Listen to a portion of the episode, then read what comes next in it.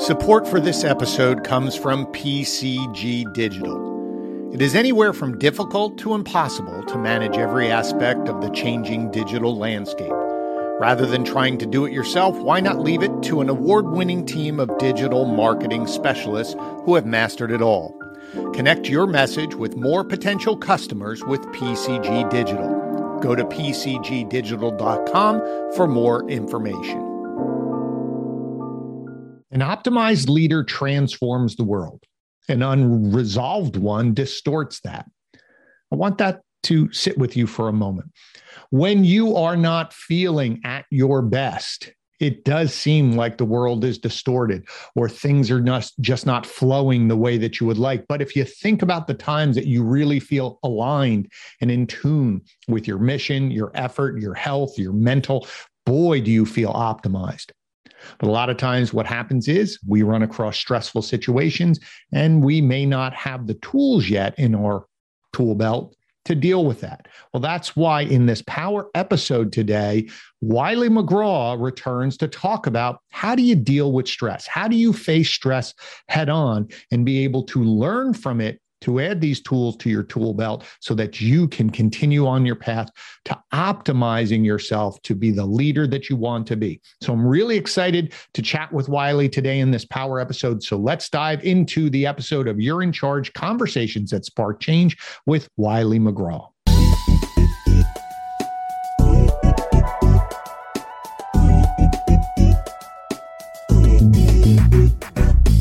When you're talking about this idea of stress and how to deal with it and how to work your way through it, mm-hmm. not ignore it, right? Like we said, we don't want to ignore Face it, it. right. So walk me through that. Your your yeah. your thought on stress and mm-hmm. facing mm-hmm. and working through it. I love I would love to. You and your audience. And I want this is a very valid valid um, topic to discuss. And I, I will share with this. Uh, in the world i let me back up here. I was born into this world uh, with a specific type of, of superpower if you will or gift and i didn't understand it as a kid. Uh, i didn't realize and understand why i was the bearer of everyone's stress everyone's constantly dumping it on here's Wylie he's the place for me to right, take it. Right so right, right.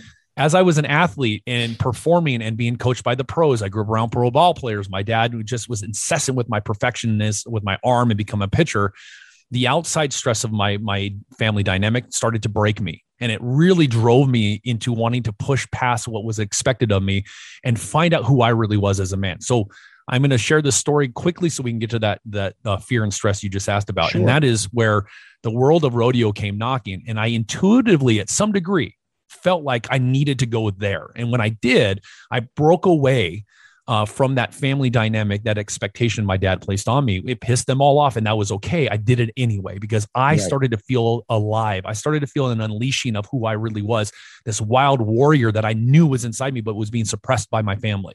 I was made wrong for it. So I was pushed into this place of being more uh, reserved, even though I was more assertive, and it was, it was, I was punished. So when I got into that world of bull riding, it ignited this newfound awareness of myself.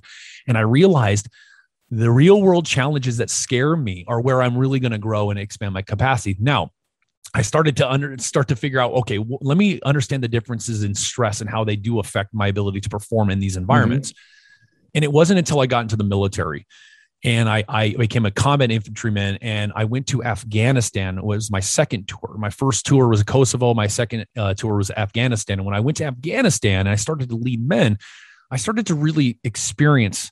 It's almost like this awareness to what stress really is the, and the two types we actually experience and live with on a daily basis as human beings. So, that video I sent you, I discovered in combat, in the most chaotic of situations, this eerily calm nature of myself in those situations and moments where I was able to identify blind, blind spots quickly. Mm-hmm. I was able to move my men into better performance and better action. Our missions were accomplished much more efficiently. And I realized that there's only two types of stress we actually experience in life. And I call one chronic stress and I call the other acute stress. The chronic uh, and acute stresses are tied together. The acute mm-hmm. stresses that you experience, just like the word acute is short term, are the life experiences that keep happening to you no matter how much you think you have things under control or figured out, period. They just reoccurring situations that are not optimal for your yourself and your your organization, your performance, your life. And Okay. those acute stresses are tied into the chronic stresses of life's experiences. Those are those stresses that you have had through family dysfunction, trauma, chaos, pain, suffering that you have not really eradicated, you've not faced, like we talked about. Right. And those chronic stresses will occupy space in your mind.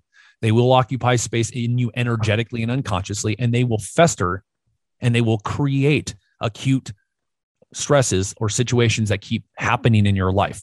And until you address them and face them and eradicate them, you are going to experience that up and down roller coaster of your experience. So I discovered that in combat, and I wanted to further explore that because what I realized was we have what's a normal stress in life. Being a leader, running companies, taking care of people, high responsibility is going to bring about Right. what we consider a stress. But when you have learned to manage your inner volatility first, Mhm. and you understand the differences between those stresses, those acute and chronic stresses, and you eradicate the chronic ones, you will realize that no matter what situation comes your way, you will know how to manage it and turn it into an asset for your performance, for your team's function, for your leadership development.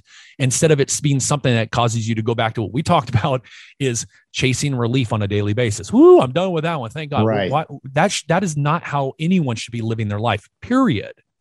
So I discovered that and I created that little video on purpose. So I wanted people to really sink their teeth into understanding those two types so they can really start navigating and discerning what is really stressful for themselves and what is just something that they have basically harbored that they have not addressed. And when you can Right. identify those keen differences, you'll see that your life will change in ways that you least expect it. So, I hope that answers that question. Yeah. So so so what I'm hearing is, is the chronic ones are just either behavior or some, as you said, stress, something Hmm. that we carry with us all the time. And it may be low level or whatever, but maybe it's a family, the way to your point, how you always have behaved with the family or how you're seen in your family or your group of friends or your coming and you feel this behavior and Mhm. stress of well i'm going to work and now i have to put on this face or i'm over here and i put Ah, on this right. face right and it's it's you you just you you never feel like you can be the real you but it's this constant almost like a jacket I have to put on when I'm heading into a certain situation. The acute one, it sounds like you're never going to get rid of those because that's just life and stimulus and something that's coming at you all the time. Well, the the acute, if I will, the acute the acute stresses will trans, transform around you because you've dealt with the chronic stress. So that's what I'm Right. saying. is Yeah, that yeah, chronic no, stress creates the acute stresses. Yeah, yeah. So you're uh, the the what I'm hearing is if I can level out or or address or confront or put put to bed, so to speak, these some of these chronic ones, I become more of myself. One, some of those acute stresses that were popping up were tied to the chronic, but this way, if other stressful situations come, you are you're more in control of it. One, because you've dealt with other bigger stresses, but more importantly, is it, it you you you just are in a more whole place as yourself to be able to deal with this. Is, is right you is that a become fully you, you- right you become fully aligned with who you are at the core It- it's an, an Right. unbelievable experience because it doesn't mean that as i run my multiple seven figure business i'm not going to experience as i work with these type of leaders I, i'm always interacting with the the kind of stress that comes with it but i realize that this is not mine and I understand because I am in alignment with who I am at the core. I have eradicated my chronic stresses. I do live a life of optimization that when this happens, I know how to utilize it as an asset for my ability to support those leaders so they can do the same thing. So the fear that is birthed from stress that has not been faced or resolved is what creates those patterns of doubt and cautiousness when it comes to leadership, despite what might be a convincing factor in our own minds that, oh, no, this is just a normal cost of being human and the, no- the normal cost of No, business yes, yes. it's yes, like yes. Elon. I'll give you an example, Glenn, and your audience too. Elon Musk, it, it- despite what we see and what we feel about him as a man and what he has been able to do, I, I do not deny his genius.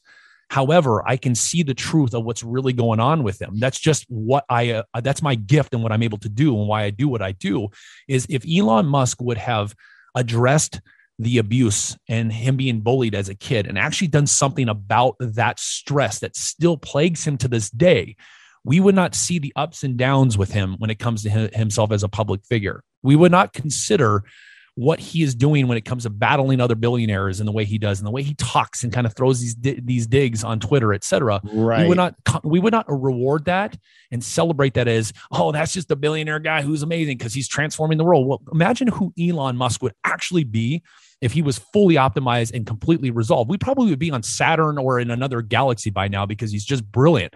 But he's but we're we're dealing with this up and down and constant back and forth, and we're watching these billionaires battle each other because they're just unfortunately unresolved little boys who have never really done anything to well, face but, their own but, truth. But do you think part of their success is from not resolving certain things no. because they still have that edge where they're going, I'm going to prove you wrong. I don't really yeah, let, you know what? That's the unfortunate part about leaders. It, we think that it, we're going to use our pain and our stress to build our empires. But l- think about what happens is when you build your empire on the back of chaos and stress, you're going to infect the people that follow you, and people are only going to get so far. Period. It doesn't. We can fight that all day long. Right. They have created quote success, but why do we use money and notoriety as a benchmark of what success is supposed to look like?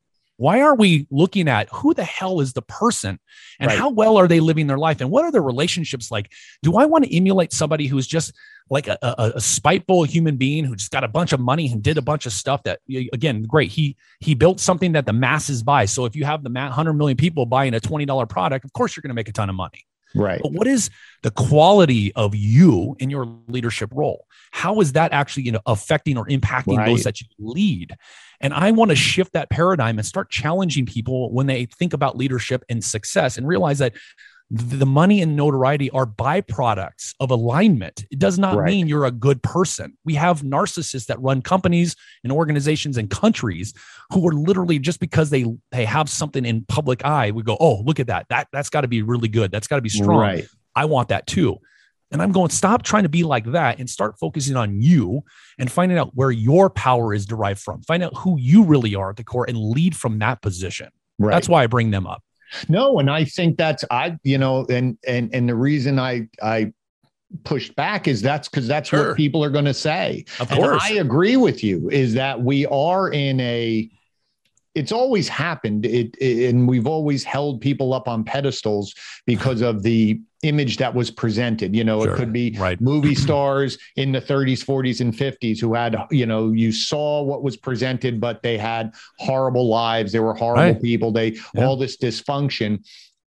But again, and and we are in a society where it's really quick you know instagram life and uh, yeah. you know look at all of what i have and and i Vanity. love what you're talking about is that the more centered you can be on you doesn't mean that you won't achieve but who cares if you have everything and you look around and nobody's there with you or you're miserable as you i i, I love the uh, thing you said is that you've just broken everything along the way everything's right. just demolished right. and yes you w- won I, I have X, whatever yeah. in the bank account. I won, right. but I turn around and go, Ooh. I have no one to share it with. I'm not fulfilled. I'm not healthy mentally, physically, whatever. I, what I really love about this conversation is, is that idea of, you know, it all starts with you. So I hope you got a lot out of that episode. I know I did.